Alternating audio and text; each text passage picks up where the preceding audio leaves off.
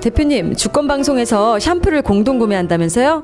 네, 주권방송 후원을 위한 천연 한방 샴푸 100세트를 한정 공동 구매하고 있습니다. 네, 천연 한방 샴푸라고요? 경피독이라고 들어보셨죠? 피부를 통해서 흡수되는 독인데요. 피부를 통한 흡수는 매우 빠르고 해독이 되지 않아서 인체에 치명적입니다. 샴푸, body wash 등에 있는 합성 계면 활성제, 증점제, 방부제들이 다 피부에 흡수되는 독입니다. 방부제, 증점제, 산도 조절제를 사용하지 않고 한방 샴푸는 유익한 미생물과 천연 약재, 추출물을 사용하여 만든 샴푸입니다. 음, 그게 그렇게 좋나요? KM 미생물을 사용해서 두피에 기생하는 모낭충, 피등균을 감소시키고 천연 방부 효과가 있는 정향과 계지를 사용해서 피부 트러블이 거의 없습니다. 아, 네, 탈모 방지 효과도 있다면서요? 천연 약재 추출물을 사용해서 지속적으로 사용할 경우에 머리카락이 어, 덜 빠지게 되고요. 모발이 풍성하고 또 윤기가 있어짐을 느낄 수 있습니다. 어떻게 구입할 수 있습니까? 축구방송 홈페이지에서 배너를 누르시면 주문소로 이동합니다. 주문하시고 입금하시면 바로 롬즈를 만날 수 있습니다. 주권 방송 후원을 위한 천연 샴푸 공동 구매. 많은 구매 부탁드립니다. 두 번째 민족의 통합을 갈구하여 살펴보도록 하겠습니다. 주로 이제 해방 후에 일어난 일들 일들입니다. 어, 곽 박사님 한번. 당시에 총독부의 정무총감이 여운영 선생과 교섭을 했다고 해요. 그래서 아이 또, 또 총독부 또왜 이러는지 모르겠어요. 자신을 포함해. 그죠? 꼭, 꼭 자기가 꼭 들어가야 돼요? 어쨌거나 조선에 고려 중인 일본인들이 아 그러네. 그잖아요. 조선에 고려 중인 일본인들이 안전하게 빠져나오도록 해주는데 나도 안전하게 빠져나오도록 해달라. 이렇게 진짜 하죠. 아웃 떨어지. 새끼들 이렇게 격이 없어요. 애들이. 원래 제국주의자들이 자기가 힘이 셀 때는 그죠. 뭐 이제 그거 있지 않습니까? 강자에게 약하고 약자에게 강하잖아요. 예. 그럼 자기가 끈떨어져 버리니까 지금 뭐 도쿄 작살 났는데 어떡하겠어요. 음. 여운영 선생은 5개항의 보장 조건을 제시했어요. 그 5개항의 보장 조건을 보면요. 자 보세요. 첫 번째. 모든 정치범을 즉시 석방하라. 네. 그리고 두 번째는 당장 서울 시민이죠. 경성 시민이 먹고 살 수 있을 만큼의 식량을 확보해라. 세 번째는 우리 조선이 주체적으로 치안을 맡는다. 조선이 치안을 맡으니까 치안 유지와 건설 공사에 총독부는 관여하지 않는다. 방해하지 않는다는 거고. 그리고 다섯 번째가 아우 전 이게 좀 주목되더라고요. 학생들과 청년들의 활동을 총독부는 방해하지 않는다. 이런 다섯 개 항의 전제 조건을 제시하면서 수락을 하게 됩니다. 이건 사실상 뭐라고 봐야 되나요? 우리 민족과 일본 간의 일종의 항공 문서에 대한 그러네요. 기본적인 협의. 예.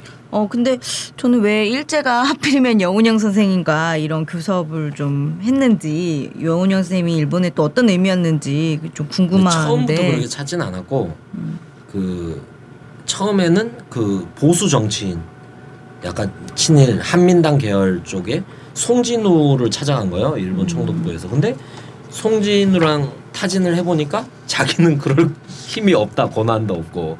실제 조선을 움직일 수 있는 사람을 만나라 해서 여운영 선생한테로 간 거죠 이런 역할이. 그러니까 실질적으로 여운영 선생님은 어, 건국준비위원회를 언제 발족한 줄 아세요? 8월 15일 밤에 오 해방된 날 밤에 8월 15일 밤에 건국준비위원회를 발족하고 위원장을 맡게 됩니다. 이게 어. 얼마나 빨라요. 이게 대응이 보세요. 1944년 여름식에 딱 보니까 어 히틀러 작살나는 것 같아. 어 히로히토 일본도 작살나고 있어. 그러면 바로 지금 건국동맹 결성한 바로 움직이네. 바로 바로 움직여. 타이밍이 중요한 거예요. 타이밍이. 그리고 8월 15일에 일본원들 작살났어요. 그날 낮 12시에 히로히토가 항복 방송을 했잖아요. 음. 그게 낮 12시잖아요. 낮 12시에 히로히토 한국 방송에서 오케이. 그날 저녁에 건국준비위원회를 그날 저녁에 결성. 이게 얼마나 어렵죠. 그때 뭐 아니, 근데- 텔레그램이 되는 것도 아니고 맞아요. 아니 근데 나라가 독립됐는데 아니 잔치도 한번 안 하나 술도 좀 마시고 독립운동한 사람들끼리 모여서 회포도 좀 풀고 아주 인간다운 삶을 누리, 누리기 위해서 뭘 좀 해야 되는 거 아니에요? 근데 아니 이런 게 좀 필요한 거 아니에요? 네. 이를테면 4.13 총선에서 우리 국민들의 반박근의 열기를 확인했어요. 그러면 술 한잔 해야지. 아니 그러면 바로 4월 14일에 그죠? 아니 뭐뭐 나와야 되는 거 아니에요? 예. 그렇죠. 곽 박사님 얘기했던 대로 저희도 여기서 또 많이 배워야 될 것 같습니다. 만약에 통일이 됐어. 온 국민들이 다 광화문으로 쏟아져 나와서 막 한반도기를 휘, 휘두르면서 어 이제 통일된 세상이 기쁘다 막 축배를 들고 막술 한잔 해야지. 축포를 할 때 우리는 어떻게 해야 됩니까? 또 여기 녹음실로 모여야죠. 예. 통일된 세상에서 이렇게 이렇게 이렇게 합시다. 어, 통일된 세상에서 이놈 이놈 이놈 빨리 잡읍시다. 라디오 반민특위를 빨리 시작하는 거예요.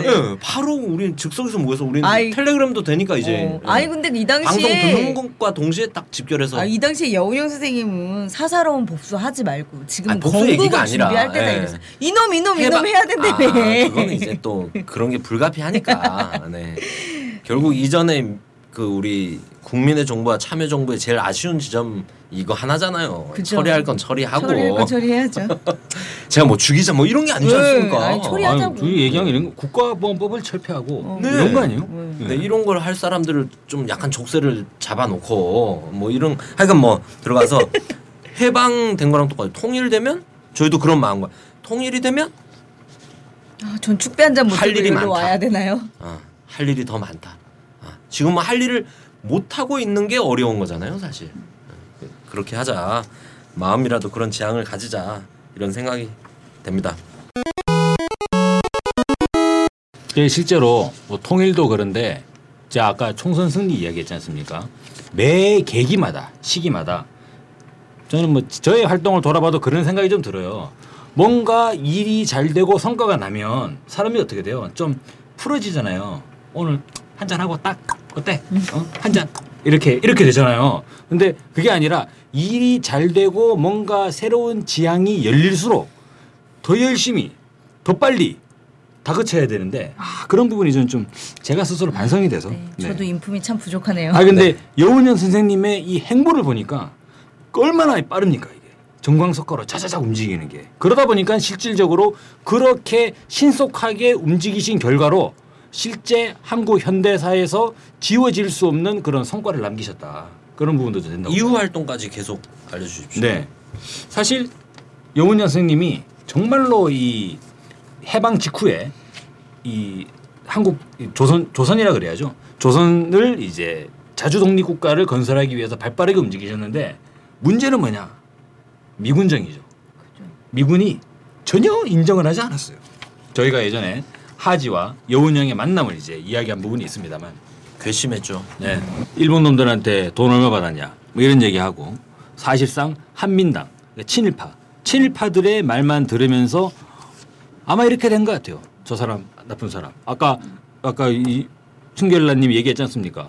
이 제어할 사람들을 제어하고 근데 역으로 친일파들이 미군정 쪼르러 가가지고 저 사람 막아야 됩니다. 저 사람 막아야 됩니다. 1번 여운형 여운형 막아야 됩니다. 누구 막아야 됩니다. 이런 식으로 이야기되지 않았을까. 그리고 여운 미군정은 신탁 통치를 밀어붙이게 되죠.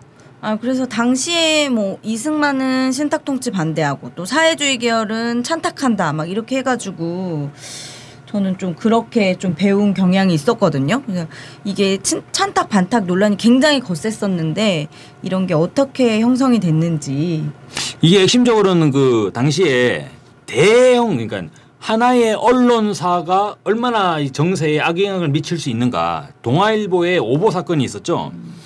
1945년도에 모스크바 삼상회의가 열렸습니다. 모스크바 삼상회의는 사실 이제 그 일본이 패망하기 전에 포츠담 회담이나 얄타 회담에서 차후에 한반도에 자주 독립 국가를 건설하는 것으로 이야기하고 그것을 어떻게 할 것인가라는 논의를 모스크바에서 이제 삼 이게 삼국 미국과 소련, 영국 사, 세 나라의 외상이 모여서 외무장관 회담을 한 거죠. 회담 내용에 어떤 합의를 했냐면 5년 뒤에 조선에 자주 독립국가를 건설하자. 그렇게 준비해 나가고 그러한 과정 속에서 5년간은 뭐 어쩔 수 없이 신탁 통치를 해야 되는 거 아닌가 라는 식의 노- 논의가 기- 정리가 됐어요. 근데 이 모스크바 삼상회의의 논의의 내용은 실질적으로는 조선의 자주 독립 국가를 건설해 주는 것을 어떻게 보장할 것인가 이런 부분들의 논의가 됐던 것이죠. 그러니까 이제 일제 패망 이전에 그 여러 가지 회담들이 있지 않습니까? 주요 회담에서 논의된 내용에 이행하는 자리였는데 동아일보가 어떻게 이걸 뒤집었느냐면 미국은 그죠? 즉시 독립국가 건설을 이야기했는데 소련이 5년간 신탁 통치를 이야기했다. 거꾸로 얘기했네. 예. 아니 근데 이게 사실 결과가 나오기도 전에 낸 기사라고 하고 이게 먼저 오보를 낸 거는 사실 조선일보라고 하는 거예요. 조선일보는 당시에 아, 네. 조간이었고 동아일보는 석간이었대요. 그러니까 조선일보가 이미 기사를 낸 거를 동아일보가 어, 언론 용어로 어, 일본 말이라 좀 그런데 우라카이 베껴쓰기를 한 거죠. 베껴쓰기를 했는데 head copy를 자극적으로 동아일보가 뽑은 거예요. 우라카이는 일본 말이고 head copy는 영어고 완전 뭐 어, 뭐 머리 기사를 어, 이렇게 좀 자극적으로 뽑은 거죠. 뭐 소련은 신탁 통치 주장, 미국은 즉시 독립 주장. 미국은 네. 50년 주장했잖아요. 네, 신탁 뭐 통치. 이렇게 처음. 이렇게 뽑은 거죠. 근데 그때나 지금이나 이 두 신문은 뭐 어디 쓸 데가 없습니다. 소련이 오히려 50년 너무 하지 않냐. 그러면서 최대한 줄이고 줄이고 줄여서 5년으로 했다고. 아 근데 문제는 이것 들이 결과가 나오기도 전에 오보도 오보지만 결과가 나오기도 전에 이런 기사를 썼었던 거죠. 그게 실제로 오늘날의 시각에서 보면 야 이게 가능해? 어떻게 신문 기사 하나 가지고 이게 가능해? 라고 생각하실 수가 있어요. 왜? 지금은 정보의 홍수 시대를 살고 있으니까. 근데 이 시절은 1945년이라는 거예요. 이때 방송 없어요. 일본어도 다 도망 가고 방송이 어디 있어? 신문밖에 없어, 신문. TV도 없어요. 팟캐스트도 없어. 들을 수가 없잖아요, 정보를. 그러면 신문밖에 없는데 신문에 동아일보에 나온 거예요. 그러면 이제 어? 미국은 독립? 소련은 신탁 통치? 이게 뭐야? 이렇게 돼가지고 사람들이 신탁 통치에 대한 반대가 됐는데 사실상 이후에 시간이 지나 보니까 정보가 이제 이후에 보강이 될 네, 거잖아요. 오직 어려웠으면 김구 선생님 같은 분도 휩쓸렸잖아요. 네. 그 오보에. 나중에 보강이 되다 보니까 아 그게 아, 아니다. 그게 아니네. 어 이거 뭐야? 이러면 이게 네 개가 달라지잖아.라고 됐는데 당시에 보수 우익파 그죠? 우파 이쪽의 계열들은 뭐랬느냐면 뭔 소리나 이래 가지고 처음에 나왔던 보도 신탁 통치를 이야기하면은 저거는 빨갱이. 신탁 통치 저런 저런 민족의 반역자 이런 식으로 완전히 뒤집어 씌워가지고 국면을 혼탁하게 만들어 버린 거죠. 근데 사실 저는 이거를 몰랐다고 생각하지 않아요. 이승만이나 미국이 미국도 가만히 있었던 거잖아요. 자기네가 이 주장을 했었던 거지만 사실 한반도에서 이렇게 반탁 운동이 펼쳐지고 친탁과 반탁이 이렇게 대립하는데 다 아무 말 안 하고 이 오보를 모르쇠로 했잖아요. 자기들 이익하고 맞았던 거죠. 이렇게 해야지 단독 정부를 수립할 수 있으니까 친탁 반탁. 나눠줘야. 실제로 우익이 그때 신탁 통치를 그렇게 극렬히 반대했던 우익이 나중에 뭐였습니까? 이승만의 정업 발언 이후에 미소 공동위원회가 결렬되고 뭐였어요? 단독 정부를 수립했잖아요. 사실 분단 국가를 만들어 버렸잖아요. 아 이거는 애당초에 이렇게 되면 시기를 거슬러 올라가면 애당초에 반, 이 신탁 통치 논란을 만들고 국내 여론을 갈, 이 국내 갈등을 만들었던 그 속셈이 어디 있느냐라고 하면 애초부터 이것이 안 되는 판이면 우리끼리 한번 만들어 보자. 우리끼리 친미 정부를 만들어 보자. 거기에 단독 정부를 결성하는 거기에 목적이 있었던 거 아닌가 이렇게 볼 수 있는 거죠. 뭐 사실 이렇게 단독 정부를 결성하지 않으면 좌우 합작을 통해서 이 임시 정부가 그대로 세워지면 당연히 친일을 청산해야 될 거 아니에요. 그럼 이 사람들 입장에서는 좀 두려웠겠죠. 그리고 또 사실 미국 입장에서는 뭐 이렇게 단독 정부를 수립하면 사실 한반도를 절반밖에 못 먹는 건데 미국도 어쨌든 이 절반밖에 못 먹더라도 이해관계가 있지 않았나 이런 생각이 좀 드는데. 네, 미국은 원래는 원래 목표는 이제 가능하면 다 먹는 거. 이게 가스라 테프트 미락에서부터 나타나는 거지 않습니까? 그러니까 이제 일본이 조선을 식민 지배할 때 이걸 뭐 이렇게 얘기하면 좀 뭐하긴 합니다만 필리핀하고 조선을 이렇게 퉁치는 거잖아. 필리핀하고 조선을 서로 이렇게 보장을 해주는 거잖아요. 퉁이랑 고장이랑 같은 뜻인가요? 편집할 수 없게 만들어 봐야지. 네, 어, 뭐 미국은 필리핀 지배를 이제 양해하고 대신에 어 조선의 일본의 조선 지배를 이제 허, 뭐 허가하는 거잖아요. 거기에 보면 사실상 미국은 그때부터 조선에 대한 아주 이제 커다란 이런 관심. 그래서 이제 일본을 후견하고 어떻게든 조선으로 한번 들어가 보자 이런 얘기도 이제 펼쳐 왔었는데 아니 2차 대전이 말미 태평양 전쟁의 마지막이 미국이 애당초 예상하지 못했던 상황으로 흘러가 버린 거예요. 미국은 오키나와에서 발이 묶여 있는데 그죠? 소련은 어떻게 됐어요? 소련이 8월 달에 이 선전포고를 하면서 100만 관동군을 그죠? 100만 관동군이면 100일은 갈 줄 알았겠지. 아 근데 100만 관동군을 10일 만에 그냥 다 먹어버렸네. 예. 그러면서 파죽지세로 사실 북한까지 들어와 버렸잖아요. 일본이 일본이 항복 선언하기 전에 저기 함경북도의 청진 이렇게 함경도 부근으로 계속 막 내려와 버렸어요. 오 이게 상황이 어떻게 되냐? 그러다가 허겁지겁 해가지고 일단 안 되겠다. 38선 한번 꺼보자. 이렇게 뭐 추진해가지고 진행이 된 거지 않습니까? 근데 차후에 모스크바 삼상회담이라는 내용들을 보면 그리고 무엇보다도 미군정이 들어와가지고 하지가 이제 한반도 내부의 상황을 봤겠죠. 그리고 총독부에 보고도 있었겠죠. 송진유 같은 급은 전국 장악력이 전혀 없고 전국을 어느 정도 장악하려면 적어도 몽양 여운형 선생 정도는 돼야 되는데 어 몽양 여운형 선생 중도 좌파네 뭐 이런 분위기가 돼버리는 거잖아요. 그러면 안 되겠다. 일단 반이라도 먹자. 이게 어디서 나타납니까? 실제로 1950년에 6.25 전쟁이 터지자마자 뭐라 그래요 미국은 3일 만에 그죠? 3일 만에 와라라 때는 지금이다 해가지고 쭈르륵 들어와가지고 어떻게 합니까? 완전히 그냥 한반도를 거의 그거 아세요? 6.25 전쟁에 쏟아졌던 전체 폭탄이 그죠? 1차 세계대전 제 1차 세계대전에 쏟아진 총 폭탄량보다 더 많아요. 그러니까 하나의 세계 대전을 버리고도 남을 만한 폭탄을 이 한반도 이 땅에다가 좁은 땅에다가 예, 완전히 쏟아 부어버린 거죠. 한반도를 다 먹을 기회라고 생각했겠군요. 그래서 실질적으로 보면 미국은 이 당시에 단독 정부를 수립한 이유는 뭐냐? 일단 공고하게 교도부를 만들자. 우리가 할 수 있는 교도부를 일단 만들고 그 다음은 뭡니까? 그 다음은 그 다음은 그 교도부를 확장하는 거예요. 그건 지금도 그래요. 지금도 어.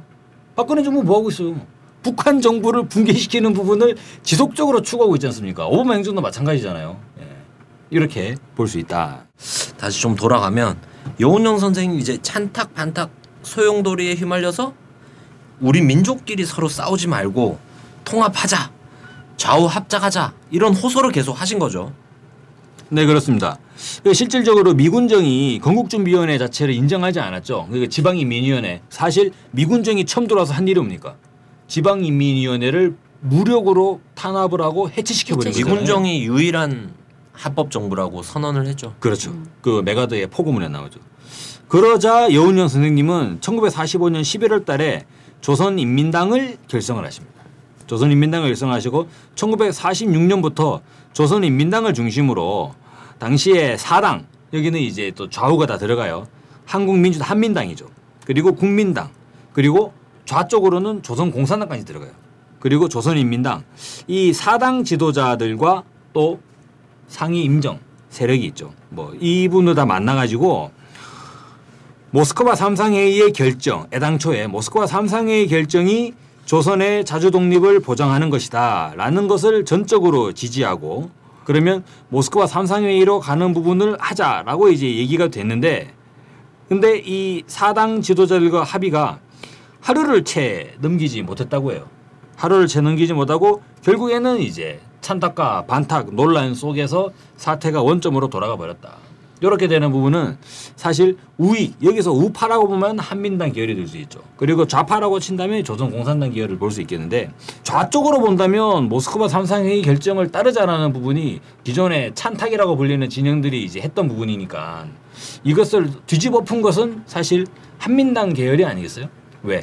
친다 통치 반대 반탁 운동을 하던 쪽은 우파였으니까 우파가 하루 만에 이것을 뒤집어 버렸어요.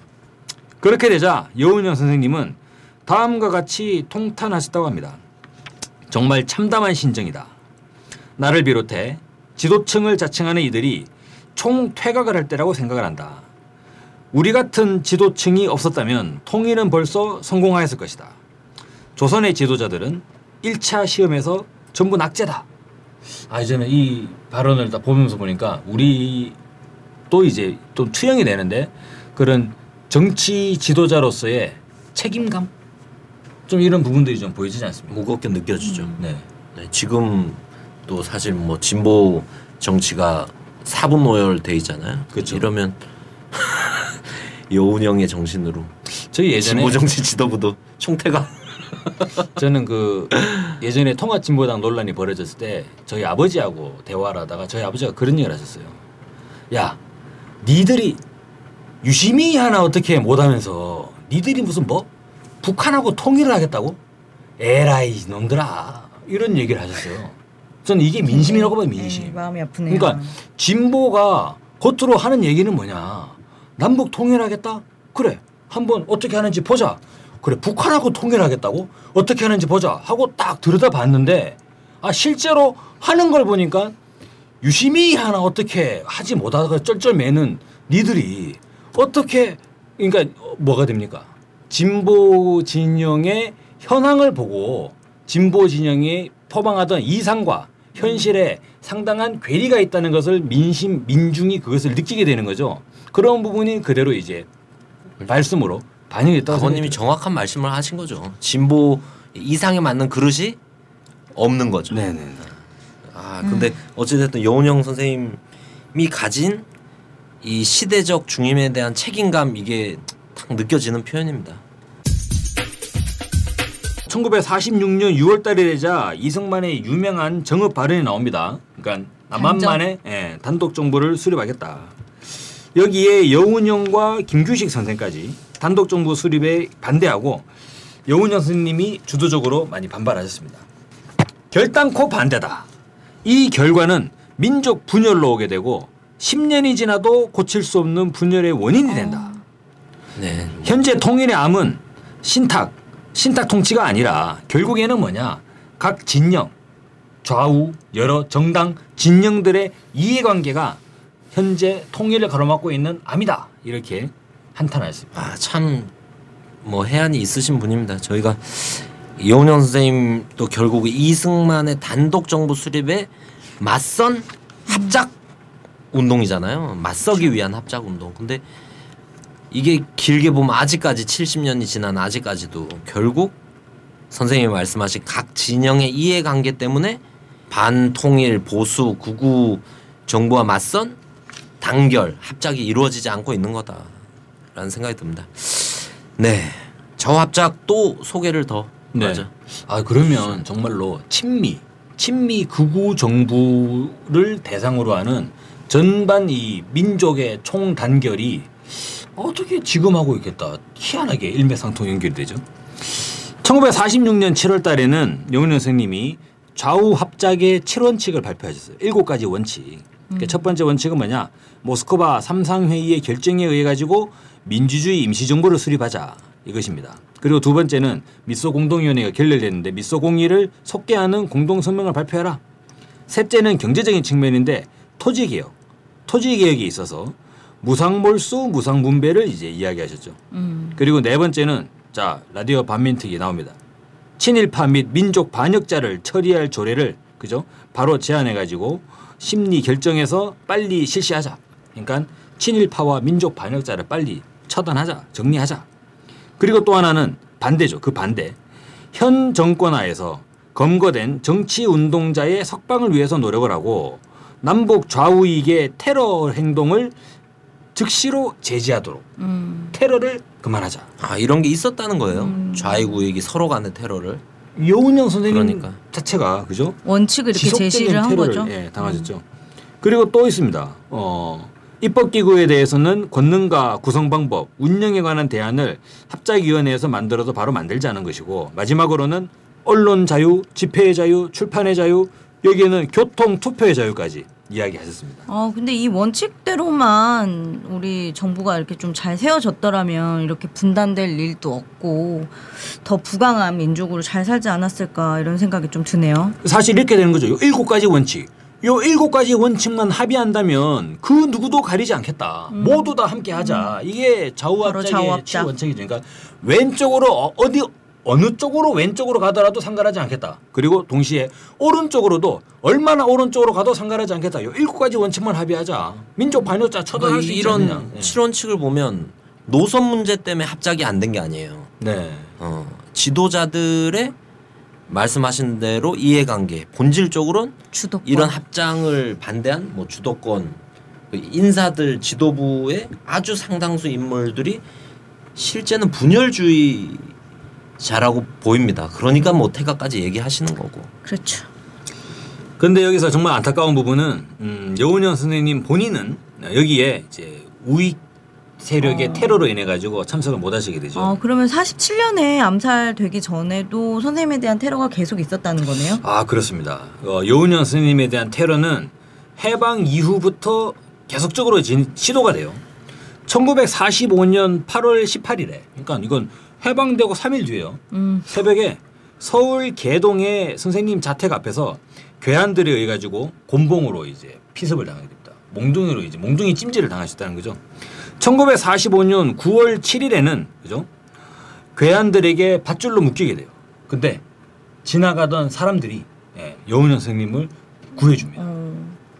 세 번째로는 1945년 12월에는 여관에서 괴한에게 피습을 당하는데 피습을 당하기 전에 먼저 거처를 옮겨가지고 어, 무사하시게 되고 그 다음으로는 서울 창신동에서 또 피습을 당하시고 한 번은 어떤 적이 있었냐면 1946년이죠 서울 신당동의 산으로 끌려가시게 됩니다. 헐. 예. 그리고 종로에서 괴한들에게 포위됐을 때는 어떻게 된 줄 아세요? 운동을 잘 하시잖아요. 격투 끝에. 어. 그죠? 괴한들을 때려 눕히고 음. 그죠? 예, 탈출하시는 부분도 있고. 자택 문전에서 납치를 당해 가지고 예. 나무에 매달리는 이런 경우도 있었고. 그리고 1947년으로 가면 이게 테러가 점점점 심해집니다. 자택에 침실이 폭파 테러. 헐. 이 사실상 폭탄 테러를 당한 거죠. 침실에 폭탄이 터져버린 거예요. 그런데 그 당시에 선생님께서는 외출 상태여서 이제 무사하셨습니다만 결국에는 어떻게 되느냐. 1947년 4월 3일입니다. 그죠? 서울 해화동, 해화동 로타리, 대학로 가면 있죠. 해화동 로타리에서 승용차에서 어, 권총에 피습을 당하셔서 결국은 이제 절명하시고 맙니다. 근데 이 테러 후에 경호원들이 경호원이랑 뭐 운전기사가 이 범인을 잡기 위해서 막 쫓아갔는데 오히려 이 경호원이랑 운전기사가 경찰에 의해서 체포가 됐다고도 하고 노덕술의 지시에 의해서 이것도 좀 축소되었다는 정황들이 되게 많이 드러났어요. 그래서 사실은 뭐 그 체포된 범인이 19살에 뭐 한지근이라는 사람이었다고 하는데 단독 범행으로 결론이 났다고 해요. 그러면서 이 사람이 신탁 통치에 찬성하는 세력을 응징하기 위해서 암살을 시도했다라고 얘기를 했었죠. 그런데 약 27년이 흐른 후에 공범 4명이 나타납니다. 네, 공범 4명이 나타났는데 배우는 없다. 근데 우리 같이 했었던 거고 배우는 없다. 근데 이미 살인에 대한 공소시효가 12년이나 지난 거죠. 27년 후에 자수를 했으니까.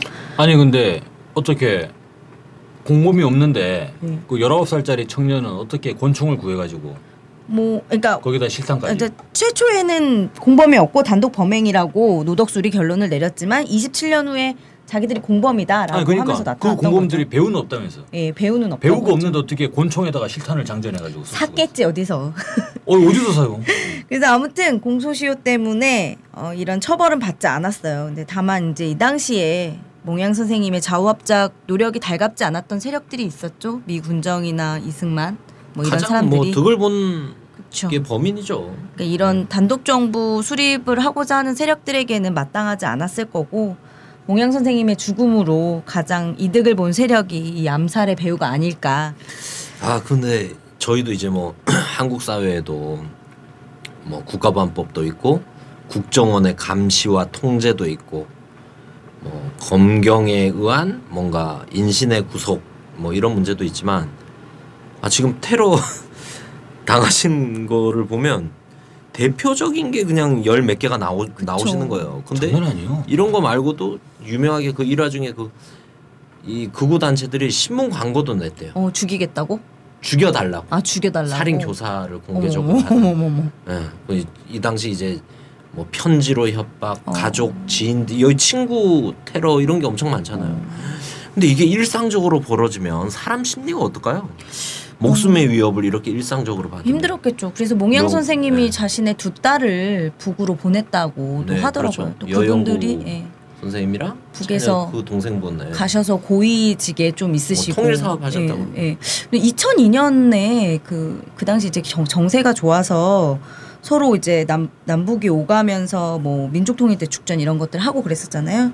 그 당시에 이제 서울에 이제 차녀가 2002년도에 여영구 여영구 선생님. 선생님 이 오셨다고 하더라고요. 근데 그때 당시 이제 남쪽에서 이제 약간 성묘하는 것도 막으려고 하고 이래서 좀 시간을 끌다가 결국은 성면은 하셨다고 하는데 뭐 이런 테러의 위험 때문에 사랑하는 딸들까지 이렇게 떨어져서 지낼 정도니까 자식들을 다 예. 김일성 주석을 만났을 때 부탁했다잖아요. 신변 위협이 있으니까 네. 다좀 맡아 달라고. 네.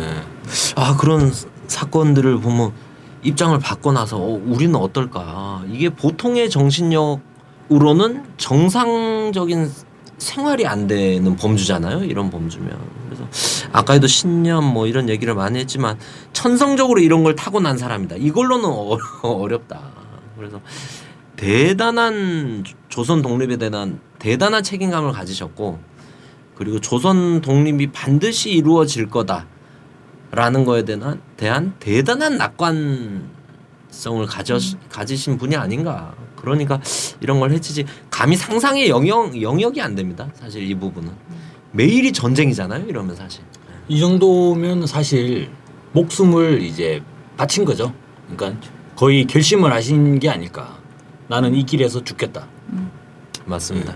그렇지 않고서는 이야기 되기가 어렵겠죠. 그 여운형 선생님이 그렇게 이제 47년 7월 19일 날 해화동 로터리에서 암살을 당하셨습니다. 당하셨고 마지막 단어도 딱 두 단어 남기셨다 그래요. 조국 점점점 조선 점점점 뭐그 뒷단어와 내용이 필요 없을 것 같아요. 네. 이미 이 단어에 이미 선생님이 하고자 하셨던 말씀 남기고자 했던 뜻이 다 있지 않은가 조선과 조국 그런 생각이 듭니다. 뭐 통합의 생을 살펴봤습니다.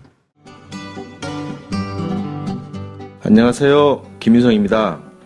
제가 이번에 테러 방지법이 통과된 이유를 대비한 책을 발간했습니다. 우리의 디지털 데이터를 안전하게 보관하고 보안 대책을 수립할 수 있도록 도와주는 책. 김인성의 완벽한 데이터 관리입니다. 국정원이 합법적이고 무차별적으로 국민들을 사찰할 수 있는 테러 방지법 시대에 맞서 우리 스스로가 우리의 데이터를 지킬 수 있는 방법을 담았습니다. 이 책을 통해 우리의 소중한 데이터를 스스로의 힘으로 지킬 수 있는 힘을 가지시기를 바랍니다. 김인성의 완벽한 데이터 관리 많은 구매 부탁드립니다. 감사합니다. 오늘 시대 우리 청년들 오늘 시대 또 이제 진보의 길을 가려고 하는 사람들이 배울 점이 참 많다고 생각합니다. 우리 경계녀부터 한 마디씩. 네, 우리 아까도 좀 이야기 나왔지만 이렇게 좀 정세를 보는 자, 우리를 중심으로 나를 중심으로 정세를 보면서 반드시 일본이 패망할 거라는 믿음이 있었기 때문에 어 이제 건국 동맹이나 이런 것들도 만드셨고 아까 얘기했다시피 해방된 그날 밤에 건국 준비 위원회를 꾸리고 이런 신속하고 또 이 자주적인 관점으로 또 하셨던 거잖아요. 해방 후에 이런 대처들이나 또 민족 분단을 좀 막기 위해서 좌우합작 통일정부 수립을 위해서 노력해 오신 선생님의 생이 생을 이렇게 딱 보니까 지금 사실 우리 진보 정당이 분열이 많이 되어 있고 또 분열의 상처들이 치유되지 못해 있잖아요. 그리고 또 야권 연대도 이번 총선에서도 실현하려고 했었지만 뭐 약간 좀 김이 빠진 형태가 됐고 한마디로 이런 것들이 통합 정신에 의거한 통합이 아니고 자기들의 당리당략만을 좀 생각했던 통합이 아니었나 그래서 좀 이런 현상들이 나타났다고 보고요. 물리적 통합이 통합이 아닌 화학적 통합으로 나아가야 되는데 이런 부분들이 지금 좀 아쉽다는 생각이 듭니다. 약간 남 얘기하듯이 하시네요. 예. 제 얘긴데요. 저도 좀 반성하는 부분들이 있죠. 예. 근데 이렇게 좀 우리 여운영 선생님한테 이렇게 배워야 되는 점이 바로 이 통합 정신 그리고 이게 수단이 아닌 목표 이거를 가지고 좀 중시하는 모습으로 발빠르게 좀 나아가셨던 부분 추진력도 좀 짱이라고 생각합니다. 그래서 선생님이 이런 정신을 좀 본받아서 우리도 통합의 정신으로 다시 진보 정치를 세우는데 또 저희 라디오 반민특위도 역할을 좀 해야겠죠. 네, 저는 왜 통합인가? 라는 부분을 화두를 좀 던져야 될 것 같아요. 진보 진영 내에는 이런 견해도 있지 않습니까? 아니 왜 자꾸 하나로 획일화 시키려고 그러냐? 진보는 원래 다양한 거 아니냐? 노동이면 노동이고 환경이면 환경 그리고 성 소수자 뭐 다양하게 나가는 게 원래 진보 아니냐? 왜 맨날 통합을 하는 거냐? 이렇게 대한 논리가 있을 수 있어요. 근데 사실상 그런 한국 그죠. 대한민국이 원래 정상이면 아 당연히 그렇게 나가야죠. 그러잖아요. 다양한 진보 견해들이 그러니까 진보적 정책과 노선 견해들이 꽃을 피워야죠. 아주 만발해야지. 그런데 지금 문제는 이 한국 사회가 정상이냐 이 말입니다. 여운영 선생님께서 왜 이 당시에 좌우 합작, 좌와 우가 왜 합작을 해야 되냐? 좌우 합작이 그러니까 어떤 어떤 면으로 보면요. 좌우 합작은 있을 수 없는 이를테면 이제 형용 모순일 수도 있어요. 어떻게 좌와 우가 합작을 할 수가 있어요. 근데 이유가 뭡니까? 좌우 합작을 해야 되는 이유가 민족의 모순이 절체절명의 그죠? 민족 분단이 절체절명의 위기 상황에 봉사했기 때문에 이 분단의 문제를 해결하기 위해서는 좌와 우도 합작할 수 있는 거잖아요. 지금의 한국 사회도 마찬가지예요. 해야만 하는 거죠. 그렇죠. 해야만 하는 거죠. 지금의 한국 사회도 마찬가지다. 이 한국 정치가 그죠? 사실상 이게 정상적으로 제대로 된 정치라고 볼 수 있습니까? 기울어진 축구장이 아니라 이 축구장이 절벽이에요. 우리는 지금 절벽 타기 암벽 등반을 하고 있잖아요. 이 암벽 등반을 해야 되는 이 정, 정치권에서 축구장을 바로 만들지 않고 어떤 진보적 논의가 가능하다는 거냐. 그런 면에서 지금은 여전하게 이 힘을 합쳐야 된다. 국민을 위하고 국민을 중시하지 않는 외세에 빌붙어 가지고 국민을 억압하는 세력들. 꼭 반민특위가 투쟁하던 친일파 같은 그런 세력들을 먼저 어떻게든 정치 세력에서 배제시켜야 된다. 그렇기 때문에 뭡니까? 통합을 이야기하는 거잖아요. 그리고 또한 운동 자체, 진보 운동 자체의 내용을 보더라도 통합은 그 자체가 진보 운동의 본, 본질과 연관되어 있다고 봅니다. 진보 운동이 뭡니까? 진보 운동은 이 우리 민중, 민주주의를 구현하는 거잖아요. 우리 민중이 실질적으로 권력을 가지고 있는 기득권층에 대해 가지고 싸우는 건데 아니 민중이 무슨 힘이 있어요? 돈이 있어요, 백이 있어요, 힘이 있어요, 뭐가 있어요? 아무것도 없잖아요. 아무것도 없는 이 일반 힘없는 국민들이 어떻게 이 재벌 그리고 어떤 이제 청와대 어떻게 싸워서 어떻게 이깁니까? 아, 방법이 없잖아요. 방법은 오로지 하나밖에 없어요. 통합이다. 단결이다. 단결. 단결을 해야 이길 수 있는 거지 않습니까? 개별로는 미약한 민중들이 거대한 기득권과 싸워 이길 수 있는 비결은 뭐냐? 바로 단결, 통합이다 이거죠. 통합은 그래서 뭡니까? 힘없는 민중에게 힘을 주는 사상이다. 민중이 승리할 수 있는 방도, 길을 열어주는 정신이 바로 통합 정신 아니냐. 그래서 결국 민중은 뭡니까? 공동체를 지향하고 단계를 지향해야 되는 거예요. 그래서 여운영 선생님의 통합의 삶, 통합의 정신은 오늘 우리 한국 사회 여전히 관통하는 정신이 되고 우리가 따라 배워야 되는 그런 흐름이 아니냐. 아 저 또 그 내용에 이어, 이어가면서 그 여운영 선생님이 또 하신 말씀이 있어요. 분열. 아 저는 이걸 이 말씀이 짧아요. 딱 두 줄인데 이 말씀을 들으면서 이분의 신념 아까 이 신념이 강하다. 배짱도 있으시다. 낙관적이다. 이런 얘기를 마, 많이 했는데 신념의 그 바, 동력이 어디서 나오는가를 이 두 줄의 문장에서 아 이 힘으로 신념을 가지셨구나. 이 힘으로 그 테러 연이어지는 테러의 공포 속에서도 웃음을 잃지 않고 희망을 잃지 않고 싸우셨구나. 읽어보겠습니다. 분열에 있는 것은 소위 지도자뿐이요. 민중은 통일되어 있습니다. 주인은 민중인데 주인의 심부름꾼인 지도자들이 주인의 의사를 무시하고 분열만 일삼으면 주인이 쫓아낼 수밖에 없습니다. 딱 이런 얘기를 했어요. 1940년대 아, 이런. 오늘 개원한 20대 국회 모든 국회의원들에게 이 말을 근데 한국. 정치의 이 정신이 지금도 구현되지 않고 있죠. 새누리당은 뭐 사실 뭐 여기서 평할 것도 없고, 어. 근데 소위 진보 개혁 진영에서도 이 정신이 아쉽죠. 통용되지 않죠. 어. 사이 뭐 더불어민주당 이 일당이 됐지만 기꺼이 즐거워서 지지하는 마음으로 찍은 국민이 반 반이 뭡니까? 정말 극 극소수잖아요. 어쩔 수 없이 어, 새누리당을 이겨야 되니까 어, 하는 마음으로 찍었단 말입니다. 근데 여기서 교훈을 찾기를 바라죠. 어, 근데 하여간 그런 면도 있고 또 진보 정당, 진보 정치를 하는 사람들도 저는 똑같이 자기를 돌아볼 줄 알아야 된다. 뭐 새누리당을 욕하면서도 그리고 더불어민주당의 비판을 칼을 들이대면서도 가장 날카롭고 가장 아픈 비판의 칼은 우리 자신에게 들이댈 줄 알아야 된다. 어. 이 국민이 용, 용광로처럼 들끓는 이 시기에 진보가 결과적으로 죽을 쓴 거 아닙니까? 국민의 표를 받아오지 못했어요. 왜? 국민은 진보를 너무 찍어주고 싶었는데 왜? 결국 단결이 안 된 거 아닙니까? 국민들의 의견은 통일돼 있는데 국민들의 의견은 이미 진보화되어 있는데 이거를 담을 그릇을 못 만든 진보가 피눈물을 흘리고 반성해야죠. 반성을 해야죠. 반드시 극복을 해야죠. 열심히 그릇을 그게 빚어야겠네요. 여운형 선생님이 지금 세상을 바꾸려고 하는 사람들에게 주는 통렬한 교훈 아닌가.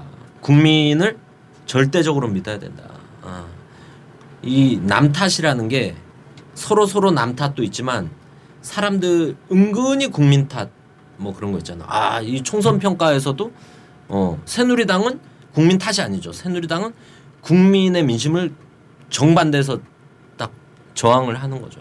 근데 우리 안에서도 국민의 표심을 절대화하고 어, 여기에 기, 기준을 두고 우리의 과제를 찾아내야 된다. 남한테 화살을 돌릴 게 아니라 어, 뭐 우리 진보 정치 내에서도 남 탓할 시간에 우리가 국민의 요구를 따르는 이런 데서 여운형 선생님이 길을 이어가야 되지 않나 라는 생각이 들고 또 약간 뭐 장황하지만 한, 한 말씀만 더 드리면 여운형 선생님 이 일화가 저는 너무 좋았어요. 어린이날인데 어린이날 때 이제 정치 지도자들한테 어린이들이 꽃다발을 들고 온 거예요. 어. 하나씩. 여운형 선생님이 어떻게 하셨겠어요? 꽃다발을 받아야 되잖아요. 꽃다발을 받고 약간 뽀뽀하는 제스처를 하든가 악수를 하든가 안아주던가. 근데 꽃다발을 들고 온 아이를 번쩍 안고 터벅터벅 그 아이가 있던 자리 청중들 속으로 걸어가신 거예요. 어. 그 아이를 그 하나의 장면이지만 또 하나가 뭐냐면 청, 그 건국 동맹 건국 준비를 준비하던 과정을 보, 보면 주로 젊은 청년들과 하셨더라고요. 환갑이 다 된 나이 44년이면 환갑이 다 되셨던 나이잖아요. 환갑을 앞둔 나이. 한 해. 네네. 근데 그 해방 전후의 청년이라 그러면 뭐 지금 30대 40대가 아니라 10대 10대, 후반 20대. 20대 이런 사람들과 이때는 또 결혼을 일찍 하던 시대니까 거의 뭐 손죽보예요. 그래서 저는 여운영 선생님이 체육 활동을 즐긴 것도 약간 다르게 어울리려고. 보이거든요. 예. 음. 젊은 청년들이 좋아하니까 볼 차고 어, 체육하고 철봉하고 테니스 치고 이런 거 얼마나 좋아합니까? 이런 데서 이미 후대 예, 조국의 미래, 조선의 미래를 예비하신 거 아닌가? 그러니까 거기서 낙관주의가 나오지 않았나 싶습니다. 그래서 저희들도 뭐 꼭 어린이, 후대, 청년들을 사랑하자의 의미도 있지만 이런 낙관주의로 더 무장을 해야 된다. 똑같은 독립운동을 하고 있는 거 아닙니까? 라디오 반민특위도 이 라디오 반민특위도 이 독립운동을 먼 미래를 내다보면서 더 행복하게, 예, 더 즐겁게 대본 또 미리 미리 좀 꼼꼼히 읽으시고 자료도 어, 더 풍부하게 우리 청중도 청취자들을 위해서 해야 된다. 더 행복하고 즐겁고 이게 뭐 그런 게 아니라 행복한 독립운동 라디오 반민특위가 되자 이런 마음을 다, 다시 잡는 시간이었습니다. 네, 오늘 방송 너무 좋았습니다. 네, 행복합시다. 수고하셨습니다.